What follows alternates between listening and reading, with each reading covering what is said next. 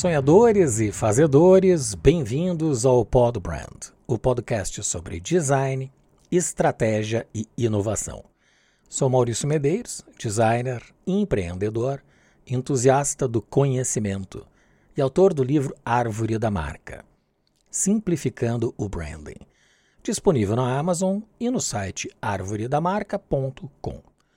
O objetivo do Podbrand é que você alcance sua melhor versão Neste episódio, vamos falar sobre burnout, o perigo silencioso do empreendedorismo.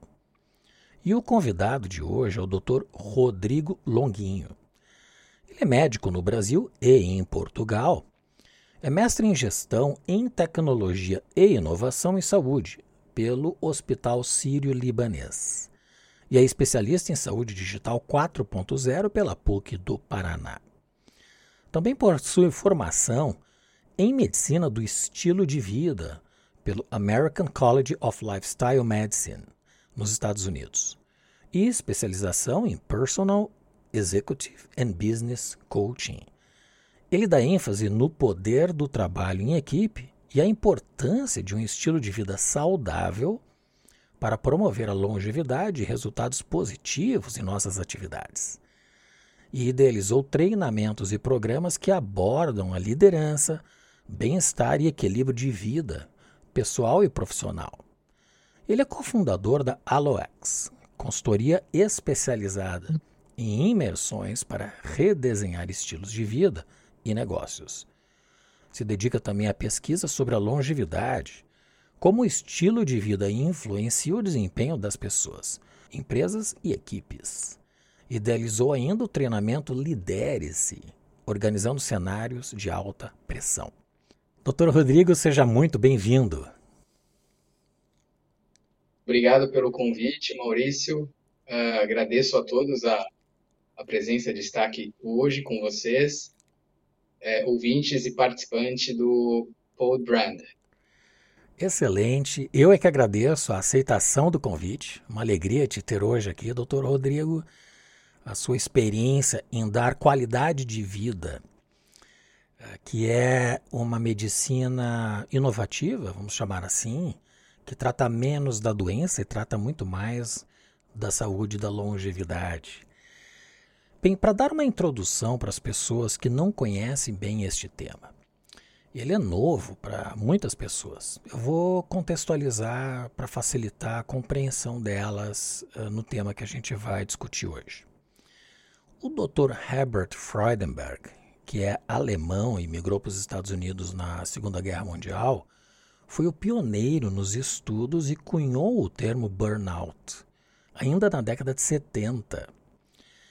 Com PhD em psicologia clínica, a pesquisa dele resultou no livro Burnout: The High Cost of High Achievement, lançado em 1980 que numa tradução livre para o português seria o burnout, o alto custo do alto desempenho. E que é uma referência sobre este tema até hoje. Um pequeno parênteses: o burnout, de forma simplista, podemos traduzir por uma espécie de esgotamento crítico. Retomando, ele define essa condição como uma exaustão resultante de uma devoção extrema a uma causa estilo de vida ou relação que falhou em proporcionar a recompensa esperada. Uh, o burnout atinge pessoas bem intencionadas, que se esforçam excessivamente, muitas vezes não admitindo limitações e persistindo apesar do desequilíbrio crescente entre suas altas expectativas e a própria realidade. Esses indivíduos, muitas vezes líderes e empreendedores, começam com grandes expectativas e se recusam a fazer concessões no caminho. Investem em projetos, causas, carreiras com o objetivo de transformar e de fazer a diferença, o que é normal para pessoas que têm ambição.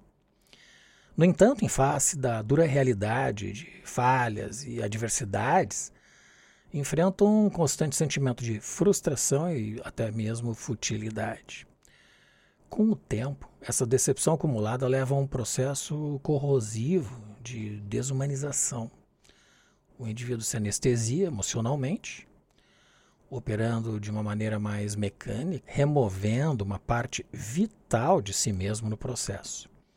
À medida que essa fricção interna aumenta, a vitalidade e a energia das pessoas são esgotadas, afetando gravemente a sua capacidade de funcionar adequadamente. Isso se vê muito, inclusive, no meio médico. A alta pressão que médicos enfrentam, sobretudo nos atendimentos de emergência. Esta premissa retrata uma compreensão profunda do burnout, ilustrando os desafios enfrentados por aqueles que experimentam essa condição. Bom, seguindo esta linha de pensamento, eu começo lhe perguntando: considerando este conceito de burnout por aquele que cunhou o próprio termo, Dr. Herbert Freudenberg, como exaustão causada pela devoção a uma causa, a modo de vida ou relação que não produz a recompensa esperada, eu lhe pergunto: como você, sendo médico de estilo de vida e alguém que trabalha em ambientes de alta pressão, observa a interseção destes fatores na evolução do burnout, desse esgotamento, e mais especificamente como o equilíbrio entre as expectativas e realidades manifesta-se em profissionais de alto desempenho, como os empreendedores, e como isso se traduz em sinais tangíveis e impactos físicos e emocionais nas pessoas. É, primeiramente, eu queria só fazer um reforço, um complemento da, da tua introdução, que conforme descrito, né, pela primeira vez pelo Dr. Fidenberg em 1974 e subsequentemente desenvolvido por Malak em 1996, o estresse crônico ele é associado a demandas de trabalho emocionalmente intensas, é, a quais os recursos são inadequados, né, podendo resultar nesse esgotamento que bem citaste. E ele é subdividido em três grandes dimensões, que é a exaustão emocional, a despersonalização, em que o indivíduo começa a ter uma certa indiferença consigo, principalmente com quem está à sua frente, com seus pares, e também aquela sensação reduzida de realização pessoal e também profissional. Então, são esses três elementos que são avaliados quando você está pensando em burnout e em esgotamento. E respondendo a tua primeira pergunta, né, a gente tem que pensar no empreendedorismo ou na escolha profissional como uma jornada. E quando nós iniciamos uma jornada, nós estamos muito entusiasmados, por ela estar em início, muitas das vezes no transcorrer dela, o foco que a gente percebe que tem sido dado é na produtividade, no trabalho, na produtividade, ou seja, na entrega, projetos, metas, resultado final. E a pergunta que se faz é: é só isso que importa? É só realmente a entrega que, que realmente traz um, um benefício maior? E aí a gente pode entender que existem outros são cinco elementos principais além da entrega, né? contando com a entrega. O primeiro deles, a gente pode dizer que é o primeiro olhar, que é o, é o jogo da produtividade, esse mesmo da entrega. Desempenho profissional, saber os itens de uma jornada profissional, teu estado atual, aonde você quer chegar, a tua estratégia, o que você precisa para fazer isso acontecer, lidar com os riscos, com as quedas que vão aparecer. Então, isso diz respeito à produtividade em si.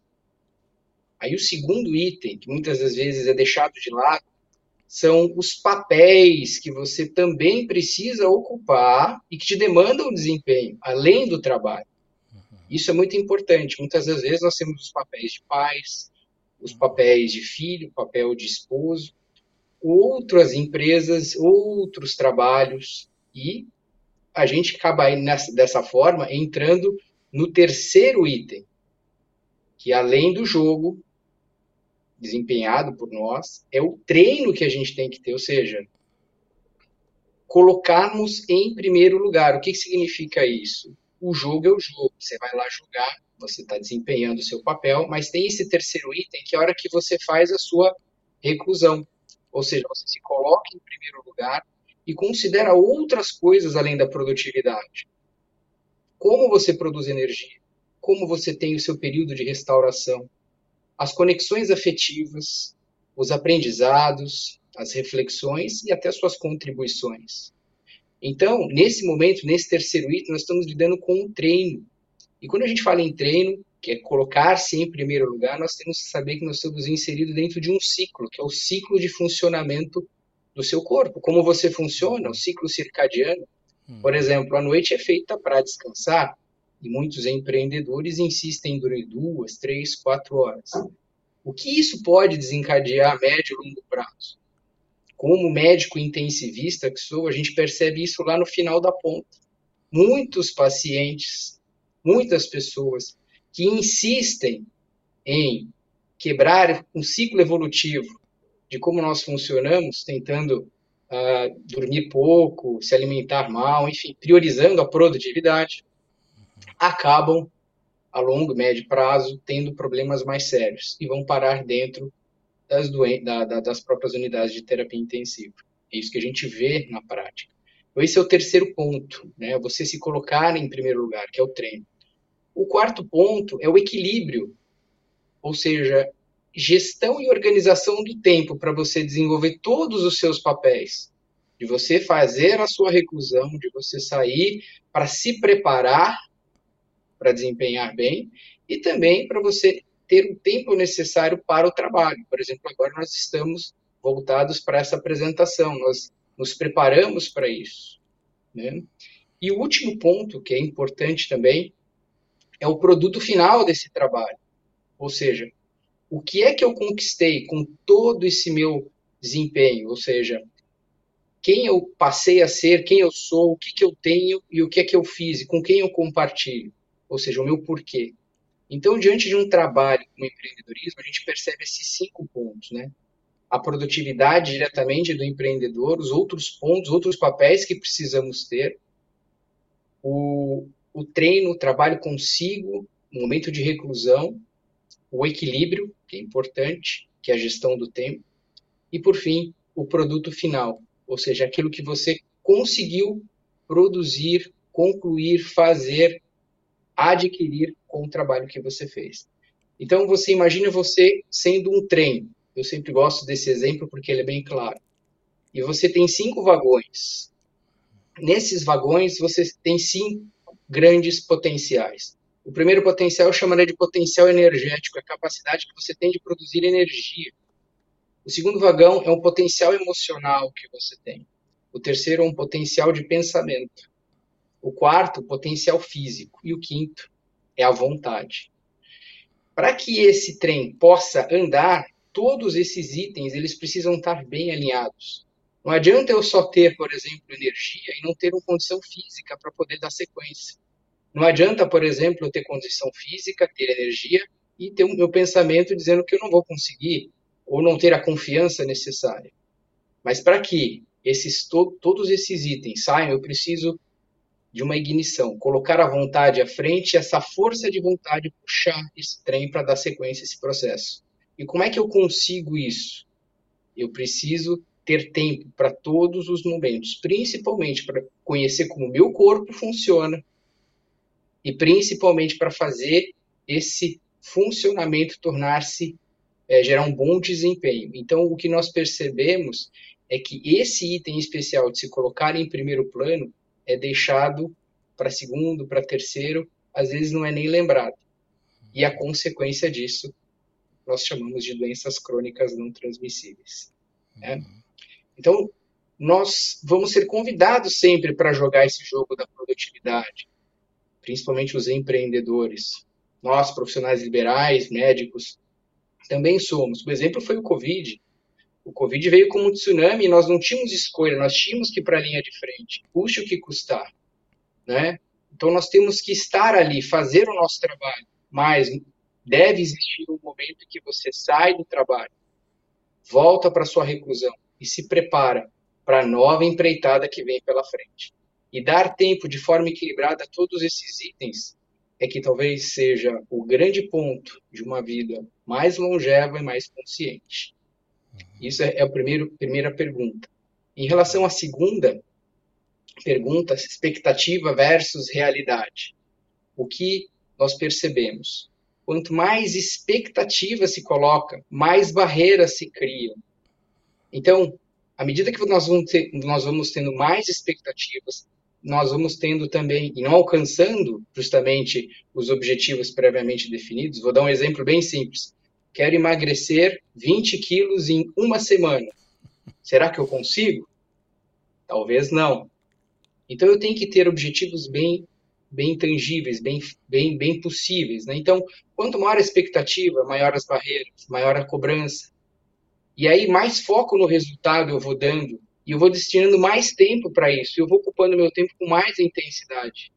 E aí, menos tempo eu dou para o meu bem-estar. E isso vai se tornando uma condição, um ciclo, né? um ciclo que se retroalimenta.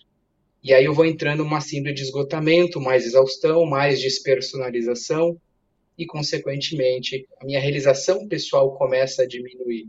E muitas das vezes nós começamos a culpar a profissão, culpar o externo, sendo que muitas das vezes nós somos os responsáveis, às vezes, pelos resultados que nós adquirimos, né? E a grande armadilha disso, que muitas vezes as pessoas não percebem, por estarem muito ocupadas, com foco nos seus objetivos, nas suas realizações, no que elas querem adquirir, é o aparecimento de doenças crônicas não transmissíveis, como hipertensão arterial, sobrepeso, depois obesidade, o próprio diabetes mellitus, as doenças mentais, como ansiedade, depressão, muitas vezes estresse pós-traumático por experiências inadequadas, não tão boas, dentre outras. Né? Então, o burnout ele não vem sozinho, ele vem, ele vem como um combo, porque a pessoa quando nos procura, principalmente na UTI ou para falar em consultório, o que, que nós percebemos? Nós percebemos o burnout, sim, possível, que vai ser diagnosticado e vai ser acompanhado por uma equipe interdisciplinar, mas nós percebemos que ela traz outras comorbidades, e torna ela uma pessoa, um paciente inflamado, em um estado inflamatório crônico sustentado. E isso pode, a longo prazo, gerar uma disfunção orgânica mais grave, como um infarto agudo do miocárdio, uma doença cardiovascular, cerebrovascular, que são os AVCs, né? que são as doenças hoje mais incidentes com índice de mortalidade, sem contar as neoplasias que nós conhecemos como cânceres também estão associados diretamente à escolha de um estilo de vida, né? Uhum. Posso citar também desidratação, posso citar desnutrição, posso citar aqui também alteração da micro, do microbioma intestinal, né, gerando alterações do funcionamento gastrointestinal, e posso citar também a queda da imunidade, a, a capacidade que nós temos de responder a doenças infecto-contagiosas também diminui. Né? Então, tudo isso somado a escolhas que talvez não sejam tão adequadas como se imaginava. É incrível essa sua escolha que combina a medicina, a medicina do estilo de vida e o próprio coaching executivo, pessoal de negócios cria uma construção relevante de dois cenários muito distintos, né? A questão da, da medicina, da ciência e do empreendedorismo, que parte de, de situações uh, inesperadas a cada instante. Né? O ato de empreender é efetivamente a administração de algo inesperado, não previsível, ou seja, administrar a própria incerteza, Bom, o senhor falou dos efeitos que esse círculo vicioso pode gerar. No entanto, a medicina do estilo de vida trata de, de círculos virtuosos, né? de, de reverter este, este processo. E, e eu adorei essa analogia do trem e me chamou a atenção que um dos vagões é o pensamento. E o pensamento é uma atividade que eu vejo que as pessoas não dão tanta relevância ao pensar, dado a impulsividade de se ter uma atividade constante com respostas imediatas a tudo. Talvez o próprio advento da internet, das mídias sociais têm aumentado este comportamento e a própria ansiedade leva as pessoas a diminuírem a, seu, a sua reflexão, o próprio pensamento, em detrimento da, dessa atividade multidisciplinar que as pessoas levam. Qual a relevância do pensamento na longevidade e nesta qualidade de vida das pessoas que são afetadas por ambientes de alta pressão? O pensamento, muitas das vezes que nós percebemos, uh, ele é um pensamento mais mecanizado. É como se nós tivéssemos sido preparados para seguir um script. E dentro desse script não, não nos cabe, muitas das vezes, questionamentos sobre se aquilo realmente é relevante ou se realmente aquilo é o que eu quero fazer. E você acaba pegando funções prontas, as pessoas começam a repetir as funções, muitas das vezes, sem se questionar se aquilo realmente é importante ou se aquilo realmente é urgente. Então, é uma relação muito grande entre a urgência e o importante. A gente trabalha em setor de urgência, a gente trabalha com vida, né? É a vida em primeiro lugar. Uh, nem sempre o urgente é importante. E nem sempre o importante é o urgente. Então, cabe a nós, é como se você tivesse saindo do cenário e analisando ele de fora, buscar reflexões que te permitam dizer se você está fazendo a coisa certa, se o tempo que você está dando aquilo é o adequado, se o, o trabalho que você vem fazendo ele está gerando realmente aquilo que você gostaria que, que, que, realizar, que estivesse sendo realizado.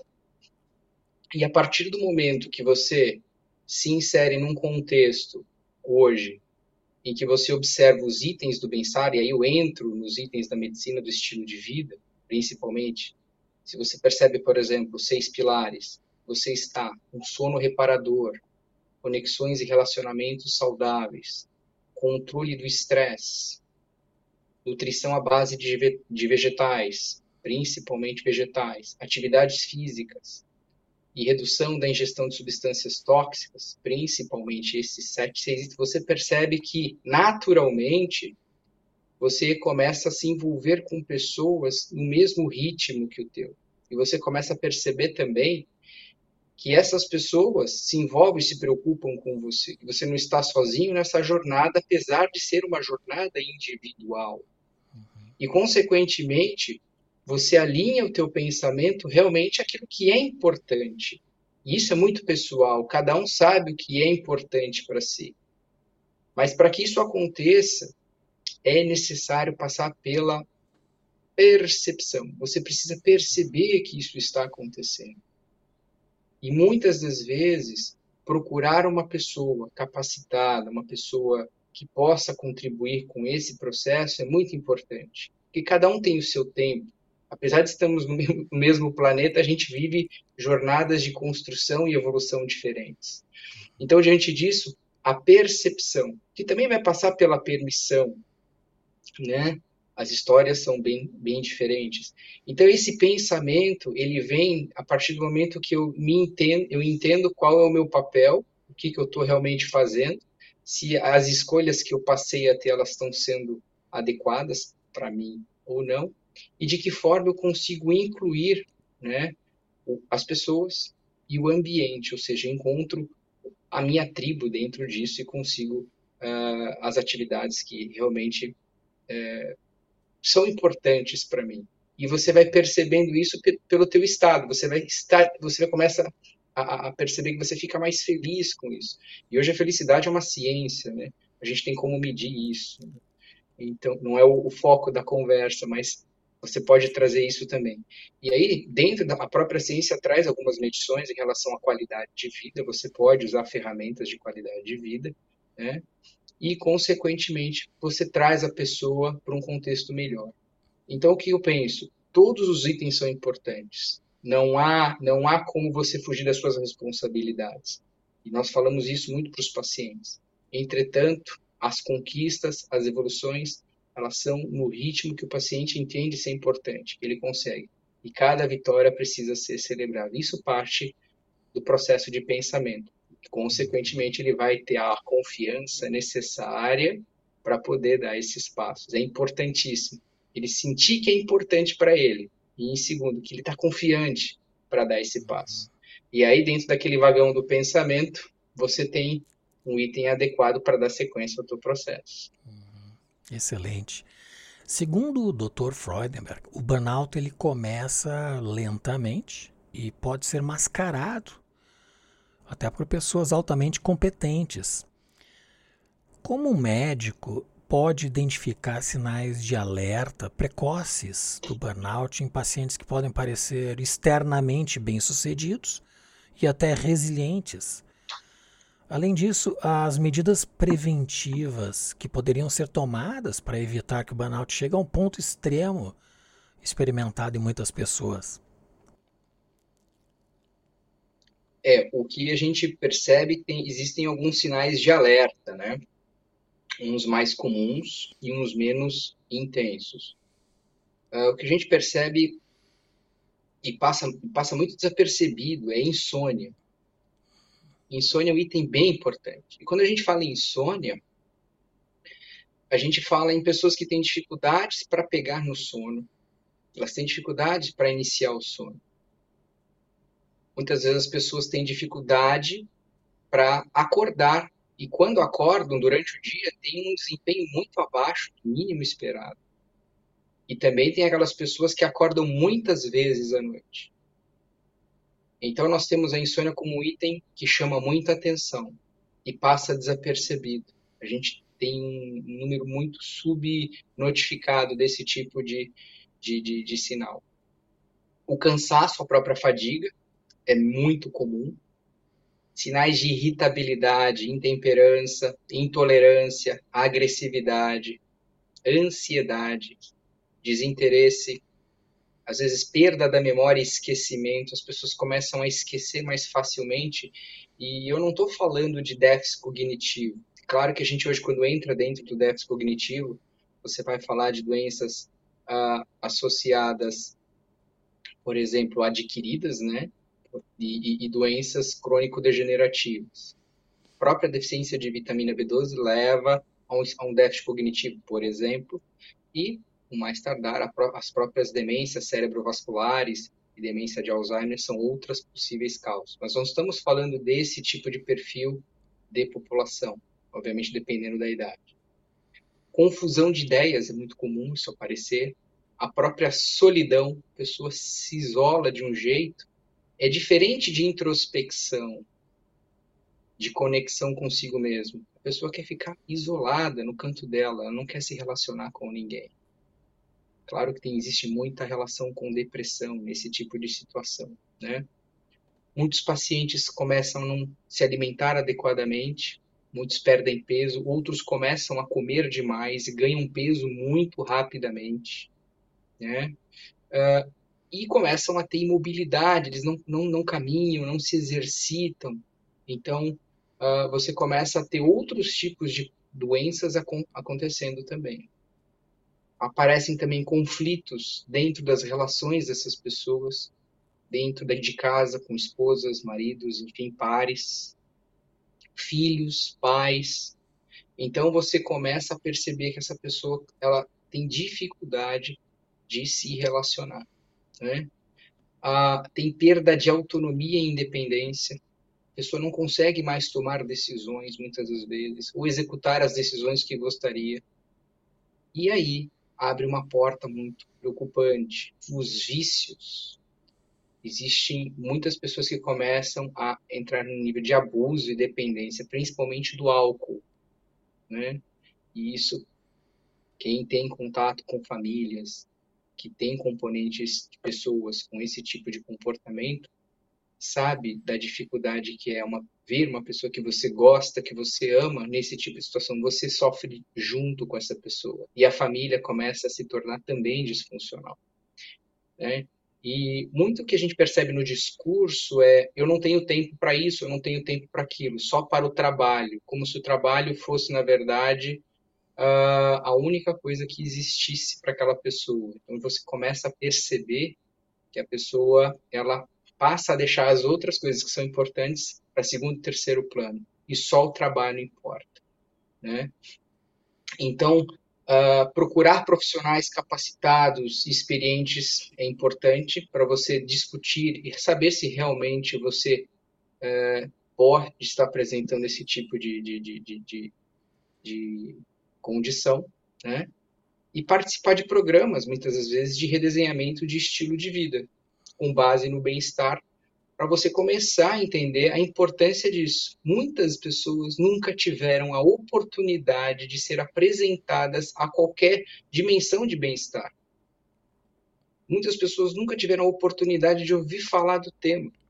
Muitas pessoas querem mudar, mas não sabem como dar esse passo. Muitas pessoas têm medo de se expor e dizer, ah, eu tenho esse tipo de dificuldade. Então, tudo começa, como falado lá atrás, com o primeiro passo, considerando um redesenhamento do estilo de vida. E para isso acontecer, o que eu falo aqui hoje é para encorajar as pessoas mesmo a tomar uh, essa decisão, se colocar em primeiro plano. Se você não se coloca em primeiro plano, no, no que diz respeito ao seu bem-estar, à sua saúde, quem vai colocar? Né? Nós temos um ciclo finito nesse planeta. E nós temos que extrair dele as melhores oportunidades, as melhores vivências, as melhores experiências. Então, diante disso, eu encorajo a todos a fazer isso, a se colocar em primeiro plano, inici iniciando atividades que sejam significativas, por, por, por, atividades que sejam significativas, que sejam apreciativas, saudáveis, né? e que você esteja aberto ao processo de mudança. Não precisa sair correndo, se você não gosta de academia, ir para uma academia. Mas, por exemplo, você pode caminhar hoje, por exemplo, 30 minutos ao lado de uma pessoa que você gosta, conversando com ela. É um passo importantíssimo, não é? E à medida que você faz isso com quem você gosta, você também já está resolvendo outra questão, relacionamentos saudáveis, não é? dispor, um tempo para sua filha, para o seu filho, para o seu pai, para sua mãe, enfim, e outras atividades. Preparar o seu próprio alimento, por exemplo, seria uma coisa bem bacana. Aí hoje eu vou me aventurar, que é uma coisa que eu nunca fiz. Olha que coisa, olha que coisa bacana, né? E pode ter certeza que todas as especialidades médicas que hoje atuam com tratamentos medicamentosos, com indicações baseadas em evidências, e são importantes que sejam cumpridos e determinados pelo seu médico de, de confiança, como primeiro passo, todos os problemas têm como primeiro passo modificação de hábitos. Primeiro se modifica o hábito, depois se entra com a medicação ou os dois concomitantemente. Então é importante mudar o hábito, estar aberto a isso, né? Então assim, tem uma frase que eu gosto muito que eu queria compartilhar, né? Para você fazer algo que você nunca fez antes, você precisa se tornar uma pessoa que nunca foi antes. A mudança está ligada à incorporação de novos hábitos e construção de uma nova identidade. Não é? Então, é importante refletir a respeito. Procurar, novamente, profissionais capacitados, participar de programas de redesenhamento do estilo de vida, considerar os pilares da medicina do estilo de vida, procurar dentro desses pilares se inserir pequenas atitudes e frequentar ambientes em que seus hábitos sejam valorizados e o que você gosta seja praticado também. Eu dou um exemplo. Se você quer parar de beber, você bebe demais, ingere muito álcool, não é num bar, por exemplo, que você vai conseguir mudar esse hábito. Então, os gatilhos que desencadeiam esses hábitos vão gerar uma recompensa, talvez precisem ser mudados também mudando o ambiente. E isso é importante que seja dito. Então, assumir total responsabilidade por suas decisões e entender o que é necessário para esse processo de transformação. Eu vejo dessa forma e acredito que assim a gente consiga dar às pessoas esse encorajamento necessário. Uhum. Muitos uh, sintomas são silenciosos. Tu mencionaste sobre a inflamação uh, e a hidratação. E eu lembro que, pela minha própria experiência, eu tomava muito pouca água. E me esquecia, na verdade, de, de me hidratar. E o meu médico, Dr. Fernando Lemos, ele inclusive tem um canal no YouTube chamado Planeta Intestino. Ele tem 5 milhões e meio de seguidores. É impressionante. E eu sigo desde que eu conheci há alguns anos um hábito de tomar pela manhã em jejum entre 600 e 640 ml de água todos os dias. E o, o fator que começou a mudar, inclusive com efeito no meu comportamento, estado de espírito, foi uma mudança também da minha dieta. Eu abri mão do glúten, por exemplo, e de alguns outros alimentos que eu percebi que são causadores de inflamação. Então a microbiota é por si só uma grande fonte de inflamação ou de alívio dela, né? se bem tratado, se bem cuidado. O Dr. Freudenberg, no início dos anos 80, ele já falava de uma situação que me causa estranheza porque é antes da internet. Ele dizia que a sensação do mundo, das pessoas, é de uma expectativa irrealista considerava inclusive que nas universidades se promete uma vida melhor, mais excitante, ele chama inclusive de terra do nunca. E que isso gera um certo desequilíbrio entre a realidade e as expectativas. E impactando na vida de, estudantes, das pessoas. Muitas vezes desiludindo né, por não conseguirem atender essa expectativa em relação à sua própria realidade sobretudo no aspecto profissional. A internet, inclusive, ela gera uma expectativa de visibilidade ou de sucesso, ou do termo que o Dado Schneider, que participou do nosso episódio 39, chama de famosidade, que são as pessoas é, buscarem uma notoriedade pública pura e simplesmente porque querem seguir uh, a partir de referências que elas têm pelo hábito de estar nas mídias sociais, por exemplo. Considerando que esta realidade, ela dificilmente vai ser mudada no sentido de, de que as pessoas, sobretudo a juventude, vai diminuir o seu hábito de estar conectado com a internet, com os meios sociais, digitais. Né? De que maneira as pessoas podem gerenciar esta hiperabundância de informações e que geram expectativas irreais ou muitas vezes distantes daquela que ela possa. Enfim, de que maneira as pessoas podem amenizar o impacto disto? Eu acredito que a primeira pergunta que talvez essas pessoas possam responder para si, sobre orientação mesmo, sobre esclarecimento de, de outros, enfim, é o que elas querem da vida. Né?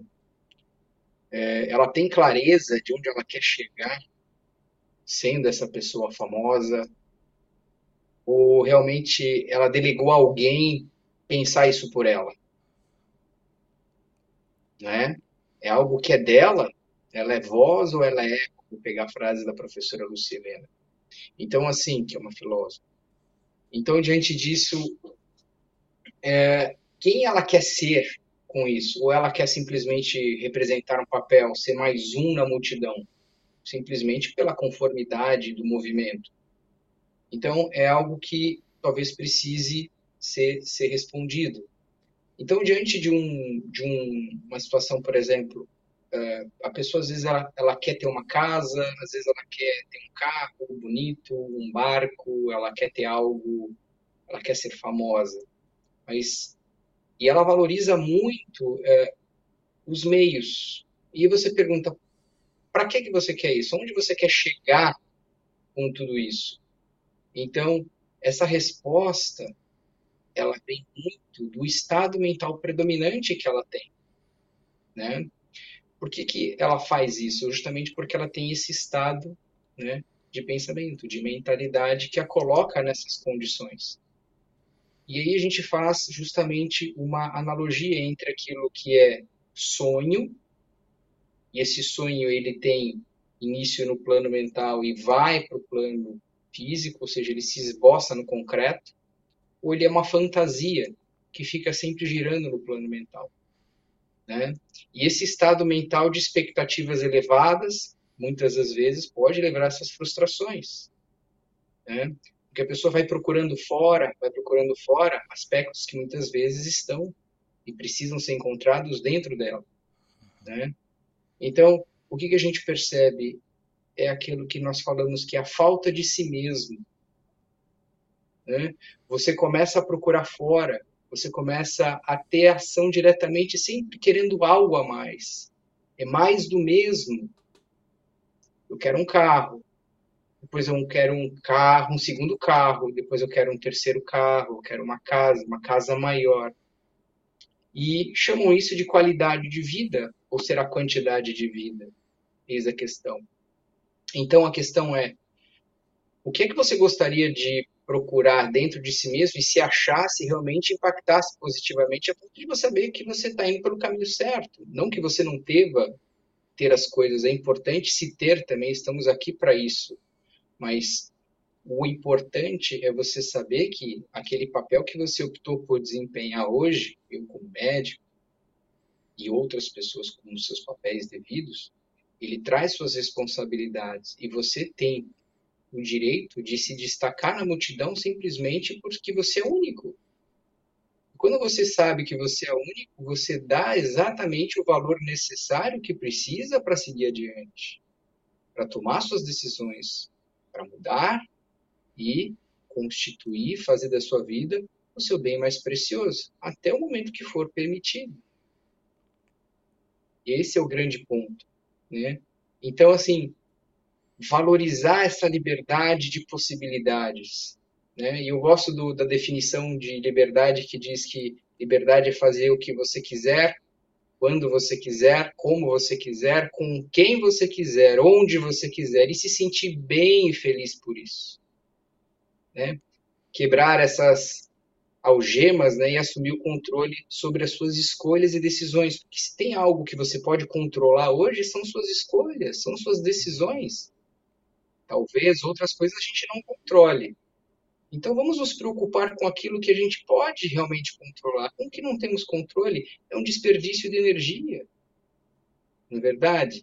Podemos canalizar essa energia de repente para os nossos negócios, para trabalharmos melhor, por exemplo, para debatermos ideias novas, né?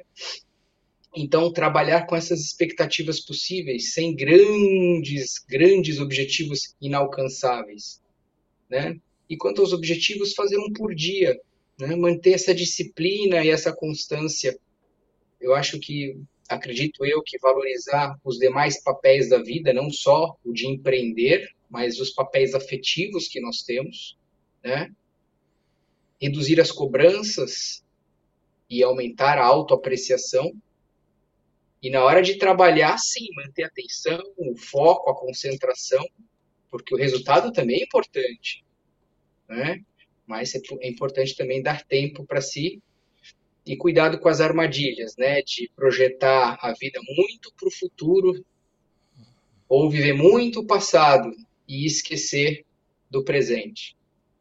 A solução para isso, eu vejo hoje e gosto muito de uma solução que eu aplico na minha vida pessoal e estimulo isso e, e, e, com pacientes e também dentro dos programas que nós fazemos, que é viver o presente, atenção plena, conhecido como mindfulness, que é aproveitar as experiências e vivências com intensidade, é pensando em expansão de consciência estado de presença e reorganizar os hábitos. Por exemplo, dentro dos pilares de medicina do estilo de vida. Aliás, agora do dia 25 ao dia 26 nós tivemos a semana né, da, da, da medicina do estilo de vida. cada dia foi representado, cada um dos seis dias foi representado por um dos pilares, né? Então, por exemplo, como você faz a sua higienização, a higiene do sono? Como é que são as suas conexões sociais? Como você seleciona seus alimentos e se alimenta e tem um ritual de respeito àquilo que você vai colocar dentro de si para gerar energia? Você caminha, por exemplo, 30 minutos por dia apenas? É um bom começo como você gerencia o estresse. E, e deixa de estressar as pessoas que estão ao teu lado, porque você estressado pode ter certeza que as pessoas que gostam de você também ficam estressadas, acredite. E para você que realmente tem dependência e gostaria de interromper, parar ou reduzir algum grau de dependência a substâncias tóxicas, qual o passo que você está pensando em dar a partir de agora? Né? Então, lidar com a adversidade, né? É, é, é, é importante. O não, ele vem, a gente vai ter fracasso, é importante que tenha, a gente precisa lidar com isso, né? Eu, eu, eu acredito muito que todos os dias nós somos convidados a refletir a respeito desse tema. E se tem algo que me chama muita atenção, por exemplo, são pessoas que hoje no mundo elas foram estudadas uh, pelo Dan Buettner, eu queria só citar, por exemplo, uh, elas vivem bem e elas vivem melhor. Né? E elas nos ensinam, por exemplo, nove lições, que são as Blue Zones. Quem teve a oportunidade hoje de ler o livro, vale a pena. E eu queria citar esses nove passos, esses nove itens que, quando aplicados, podem realmente fazer uma diferença muito importante. Movimente-se naturalmente, desacelere, encontre e viva seu propósito. Coma até 80% antes de estar satisfeito. Dieta balanceada em vegetais. Aprecie o vinho na dosagem certa. Família em primeiro lugar. Cultive sua espiritualidade e senso de pertencimento e encontre sua tribo. Então, são essas as ponderações que eu faço sobre essa pergunta, né? E acredito que nós temos hoje pessoas que vivem muito, mas vivem bem. Então nós podemos começar a partir de agora. Excelente. Nos seus 20 anos uh, lidando com situações de alta pressão, na atividade médica, você constatou três dimensões que para mim me chamaram muita atenção, que causam bastante impacto na vida das pessoas: a vulnerabilidade, o medo e a resiliência da experiência humana. Explique essas três dimensões e ainda como elas condicionam o nosso estilo de vida, para o bem ou para o mal. Quase todos os dias, quando nós entramos dentro de uma unidade de terapia intensiva, a gente se prepara, a gente reúne a equipe, a gente conversa sobre uh, como a gente gostaria que o dia ele se passasse, a gente vai fazer o nosso melhor. E um dos itens que chama muita atenção é quando familiares, depois de seus entes queridos entrarem na UTI em estado gravíssimo, eles chegam até nós, da equipe interdisciplinar, e pedem encarecidamente, por favor, doutor, por favor, a todos, salvem o meu pai, salvem a minha mãe, ela é a única pessoa que eu tenho. Enfim, são muitas histórias, às vezes acidentes automobilísticos graves, envolvendo histórias é, de pessoas muito boas, que infelizmente estão no lugar errado, na hora errada. E a gente sempre diz que coisas ruins também acontecem com pessoas boas. E que, nesse caso, não dependia delas. E elas vão parar na unidade de terapia intensiva. E quando isso acontece, você se depara com o medo das pessoas. Você se depara com a vulnerabilidade delas. Nesse momento, você percebe que não existe diferença você percebe que a vida ela ganha sentido. É na é na consciência que se revela o contraste. A vida, às vezes, ela se torna muito clara a partir do momento que você é apresentado à morte. E foi isso que me fez estudar a medicina do estilo de vida. Buscar lá atrás, de repente, soluções para não deixar chegar tanto lá dentro daquele, daquela situação, evitar doenças crônicas. Às vezes, alguém que bebe muito, por exemplo, dorme ao volante. Às vezes, alguém que não dorme bem também dorme ao volante. E as pessoas se tornam exatamente amedrontadas, fragilizadas. Então, o medo, ele, é ele dá à pessoa consciência do perigo, da perda de alguém. É, a vulnerabilidade dá consciência da fragilidade que nós temos como, como, como, como carne, como, como corpo, como estado físico. E para superar tudo isso, seja superar a própria doença, ir para um próximo estágio, melhorar e poder voltar restituído à sua casa, ao seu dia a dia, é preciso resiliência. E às vezes, para lidar com a perda de alguém que infelizmente não sobreviveu a esse processo, é preciso resiliência, que é a capacidade de se adaptar à mudança. E essa adaptação passa pela aceitação. Isso nos vemos todos os dias, a todo momento, de diversas formas, envolvendo adultos, idosos e até as crianças que veem os seus pais, pessoas queridas também dentro desse tipo de cenário. Por isso é um cenário de alta pressão, porque se tem que tomar decisões rápidas a todo momento com tempo-resposta curto.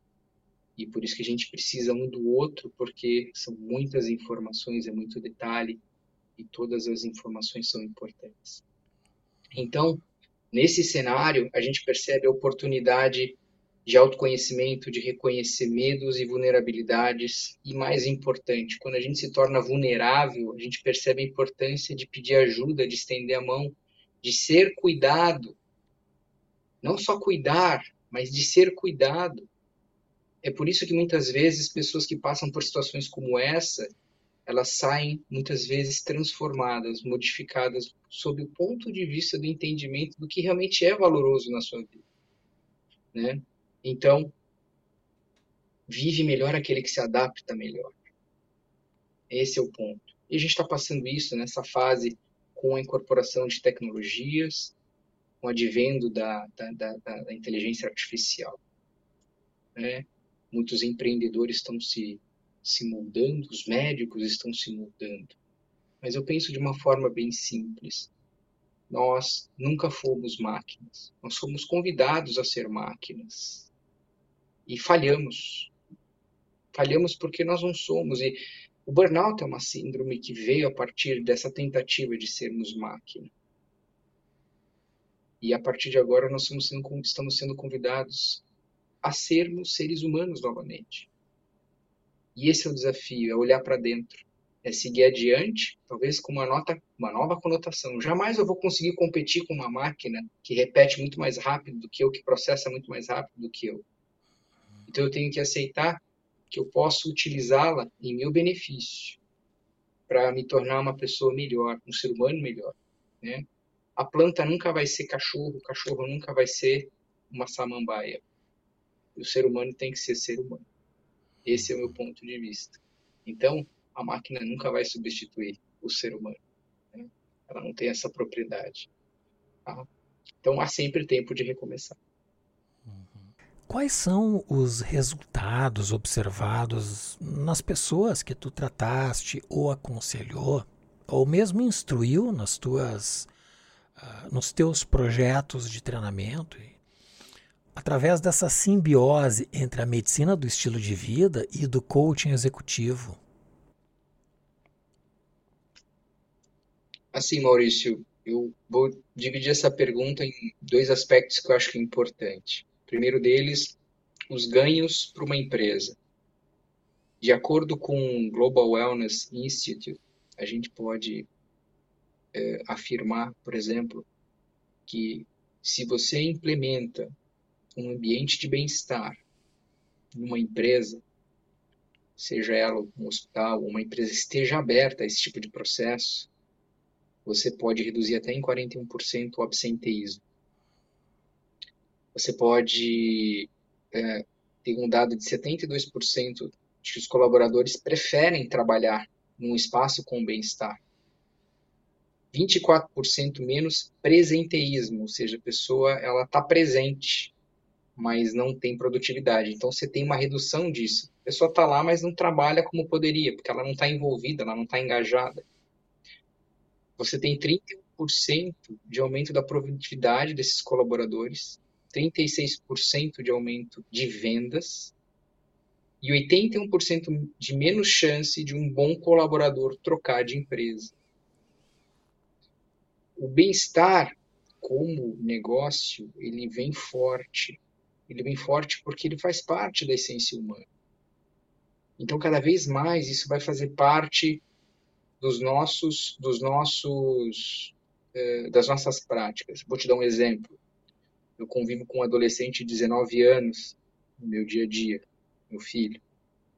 E hoje, por exemplo, ele quer saber a procedência do como o produto que ele consome foi parar uh, na frente dele. Ele quer saber como foi produzido, quais foram as técnicas. Se tiver a ver com os valores que ele entende sejam importantes, ele consome. E isso não fazia parte da minha geração quando eu tinha 19 anos. E eu vejo isso não só nele, mas também muitos jovens desse tipo de perfil de idade. Então, a, a preocupação com saúde planetária, por exemplo, é algo que chama a atenção né, no que diz respeito à prática diária dessa nova geração que está vindo. Né? Então, são evidências claras de que o bem-estar e o estilo de vida eles estão muitas vezes sendo colocados como ponto importante. E numa empresa hoje, a gente fica, quem trabalha em empresa, né, fica de 70% a 80% do dia ali, do tempo acordado, porque o restante você vai para casa dormir. Poxa, será que essas pessoas, elas, quando saem do trabalho, vão ter condição de fazer atividade física? O que se prioriza muitas vezes é que você tenha condições físicas de fazer atividade física, de atenção para poder preparar um alimento. Imagina uma mãe, por exemplo, no momento que ela está ah, na fase de amamentação dorme pouco. Será que essa mãe tem condição de se submeter a algo um pouquinho mais intenso? Será que ela tem tempo para isso? Por que, que eu falo isso? Porque uma das estratégias que a gente percebe é colocar dentro das empresas um planejamento de bem-estar em que lá mesmo eles possam fazer essas atividades. Percebe? O bem-estar vai para dentro da prática da empresa. Diminuir o tempo sentado, se movimentar mais, estímulo às próprias, às próprias práticas de bem-estar. Os nudges estão aí para isso. Né? Você pode ter uma comunicação visual estritamente favorável a esse tipo de projeto. E eu acho que esses números oferecidos pelo Global Wellness, eles estão até simplistas, eles podem até aumentar em melhoria desse tipo de prática. E o produto sai melhor, as ideias são novas, e, consequentemente, há um senso de propósito. Um dos itens das Blue Zones é encontre sua tribo. Como seria bom no meu trabalho saber que eu faço parte de uma tribo? Eu amo estar ali. Né? Eu comprei aquela ideia como minha. E eu não quero trocar aquilo por nada. Eu acho que isso é importante. Uhum. E outro tipo de resultado que eu acho que é importante citar, um caso clínico bem simples de uma paciente que tinha obesidade mórbida, chegou a fazer gastroplastia. Ela tem 62 anos e a partir de um tempo ela voltou a engordar novamente. Perdeu o pai, perdeu a mãe, ficou só. Ela e o cachorrinho dela. E ela disse que não tinha mais vontade de viver. Não tinha sentido mais. E nós começamos com alguns desafios, obviamente, fizemos todas as análises. Eu vou passar para você os ganhos que ela teve depois de um acompanhamento, de se abrir um processo de mudança, depois ao segundo, ou terceiro, enfim. Ela aumentou as horas de sono, porque ela dormia 3, 4 horas por noite, passou a 7 horas. Ela acorda cedo, ela acorda às 4, mas ela foi dormir às 9. Né? Ela aumentou a convivência com pessoas com, entendidas como a tribo dela. Ela achou a tribo dela, eu vou falar onde.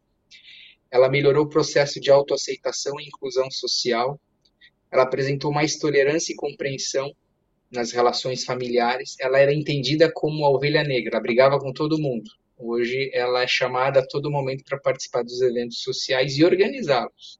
Né? Ela andava com bengala e ela começou a caminhar sozinha sem bengala.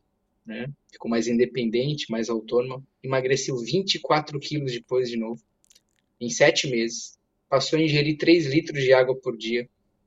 Ela aumentou a ingestão de alimentos à base de vegetais, mas come a carne dela, que ela, ela tem prazer nisso, e é importante que se coma aquilo que te dá prazer, né? É, ela retirou refeições da madrugada, ela atacava a geladeira na madrugada, e ela não sente falta. Mas ela disse que de vez em quando ela tem vontade, ela vai lá e pega alguma coisinha. Eu falei, não, por favor, é importante não passar vontade. É, ela reduziu a ingestão de alimentos processados, embutidos, ela usa aplicativos, olha só que interessante, ela passou a incluir, a, a utilizar a inclusão digital no dia a dia dela, para ela vai ao supermercado e ela usa o aplicativo para ver os rótulos. Ela, ela chama de um aplicativo de checagem de rótulos. Interessantíssimo. Ela, ela que me ensinou isso, achei fantástico. Ela passou a fazer atividade física, no caso, a hidroginástica, três vezes por semana, e ela não perde por nada. Né? E, inclusive, ela me apresentou a professora dela de hidroginástica, que realmente é encantadora, com uma energia fantástica.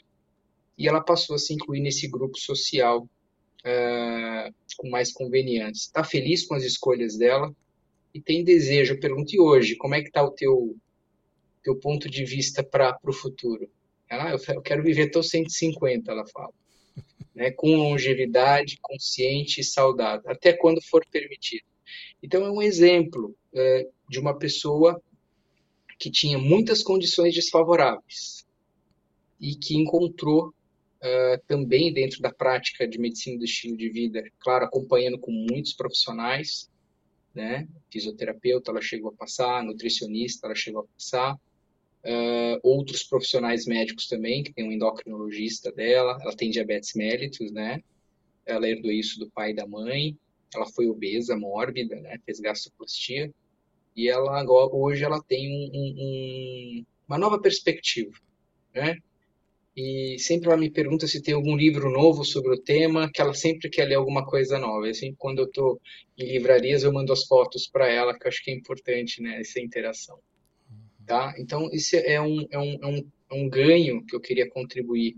Né? E só a título de curiosidade, hoje, nos hospitais que eu que eu trabalho, nós estamos submetendo a um comitê de ética um estudo para analisar o impacto de um programa de redesenhamento de estilo de vida para profissionais de saúde. Vai durar três meses e a gente vai depois trazer a análise desse, desses resultados. É, bastante curioso e empolgado para ver o que vai acontecer.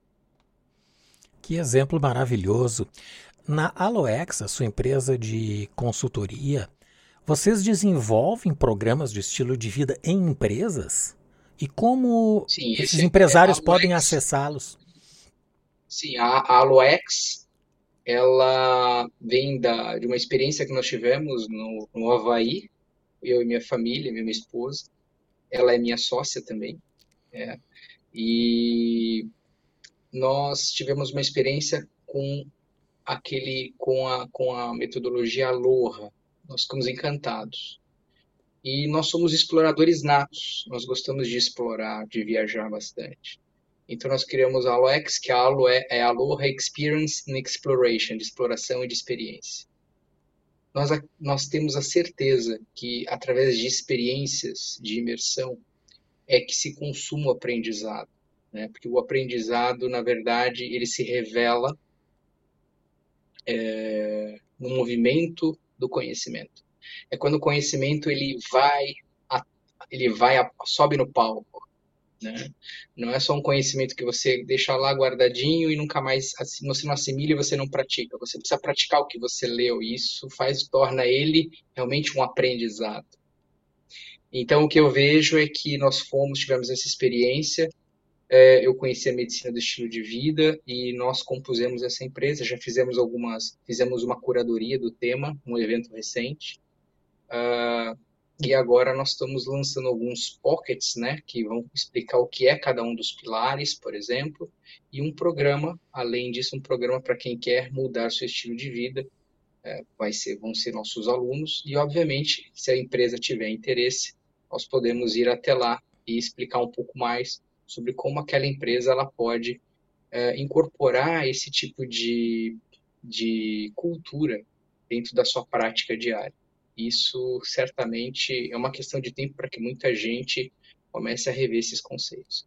Essa empresa ela tem esse objetivo de unir pessoas, fazer com que elas mudem juntas dentro do ambiente de trabalho. É um dos braços que a Aloex traz.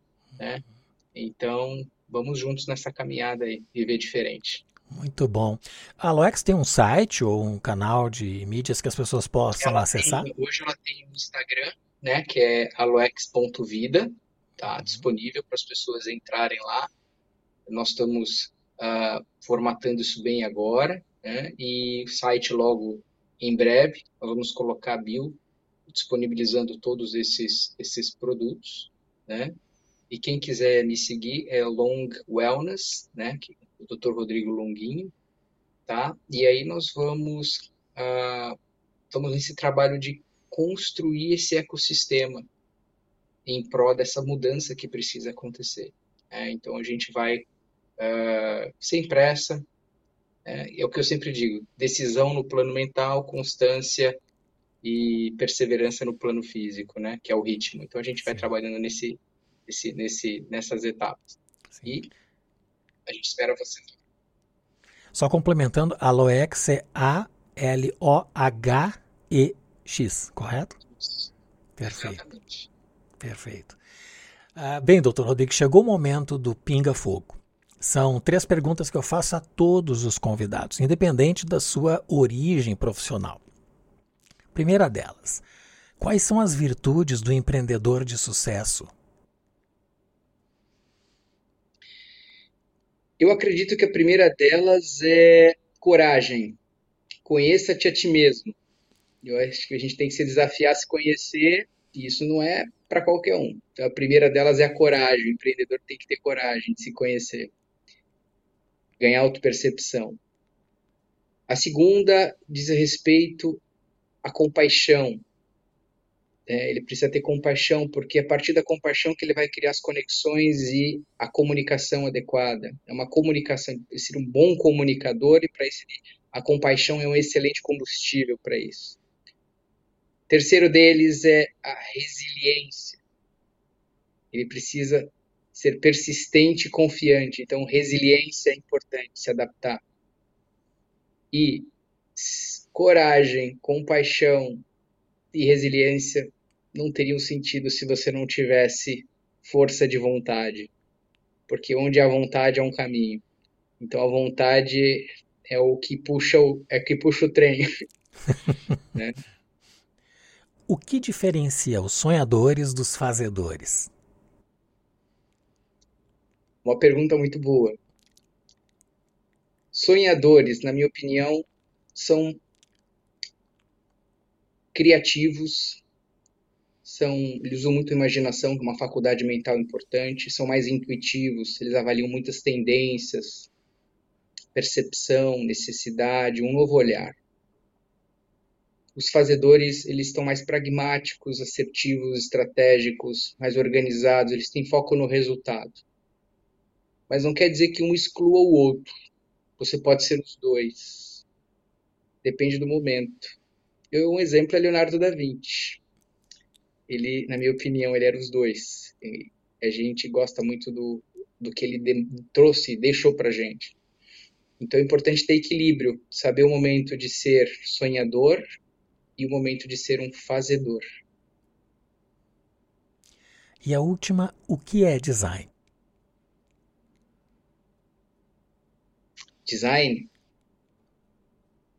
Talvez seja o encontro da forma com a funcionalidade dela. Talvez seja a forma encontrando seu motivo de existir expressado por uma ação no tempo. Muito bem. Bem, doutor Rodrigo, nós estamos chegando ao final, mas eu gostaria ainda que indicasse um ou mais livros que ajudem as pessoas a alcançarem sua melhor versão. Então vamos lá. Tenho talvez algumas, algumas recomendações. Vamos lá. Pensando no estilo de vida, tá? Tem um livro chamado Reverta, do Dean Ornish. Eu trouxe aqui, eu posso deixar aqui para vocês olharem. Ó. Reverta.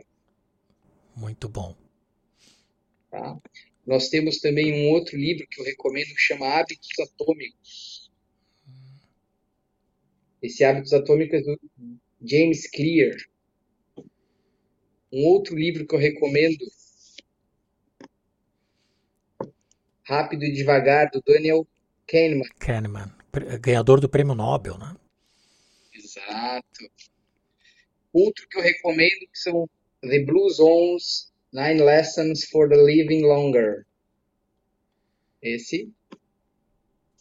Tem um livro que eu não tenho aqui agora comigo, que chama-se Torne um Profissional e também outro chamado Como Superar Seus Limites Internos, do Stephen Pressfield, que é um, é um filósofo e cineasta americano.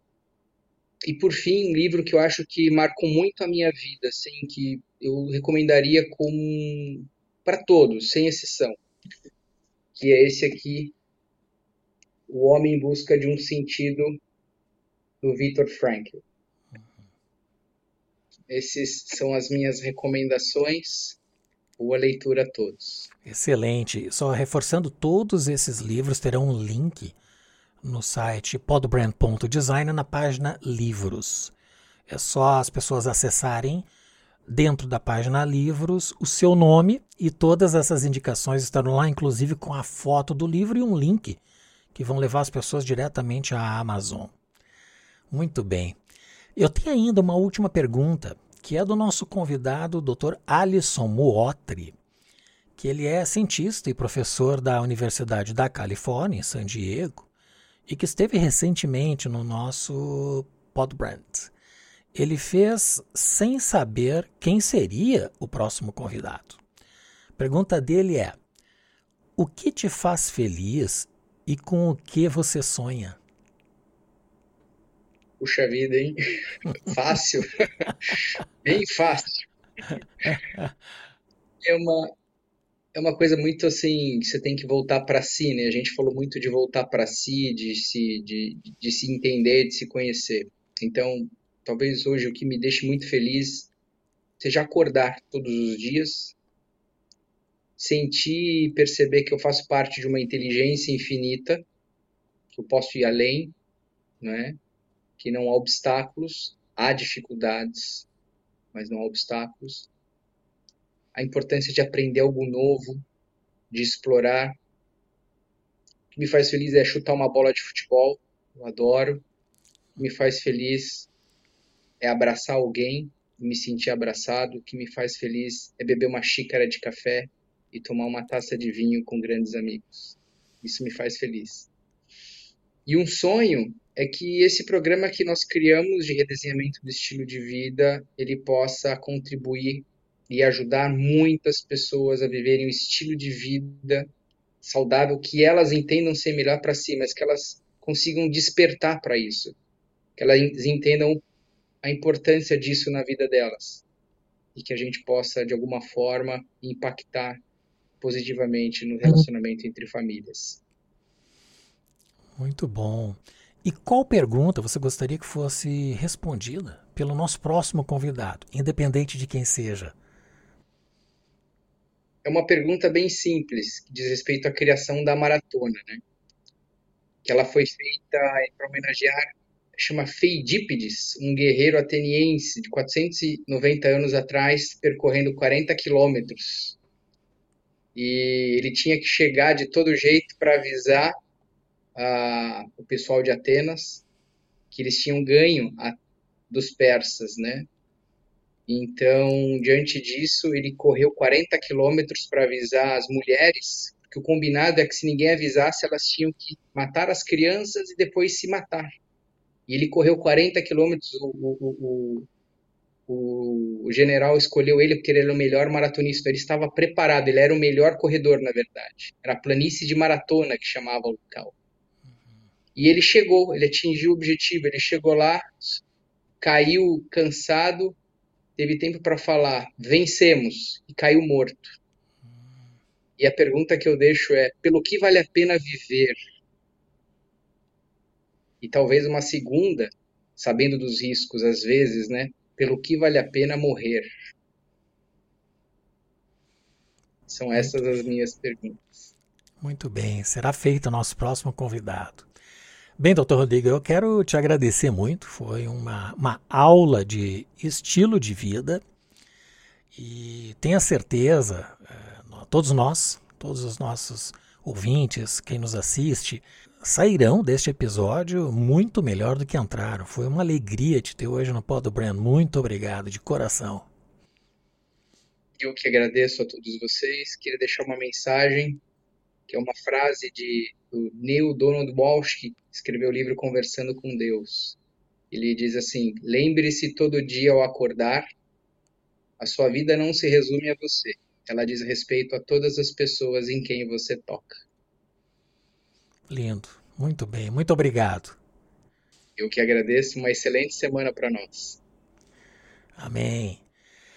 Este e os demais episódios do Podbrand estão nas plataformas do YouTube, Rumble, Apple Podcast, Spotify, Google Podcasts e Amazon Music. Visite o nosso site podbrand.design. Teremos sempre a programação atualizada e links dos livros como estes que o Dr. Rodrigo nos indicou. Compartilhe com as pessoas que curtem o conhecimento e se inscreva em nosso canal. Isso ajudará para que mais pessoas recebam este conteúdo. Agradeço muito a presença do Dr. Rodrigo Longuinho e em especial a você que nos acompanha. Nos vemos no próximo episódio do Pod Brand, o podcast do design.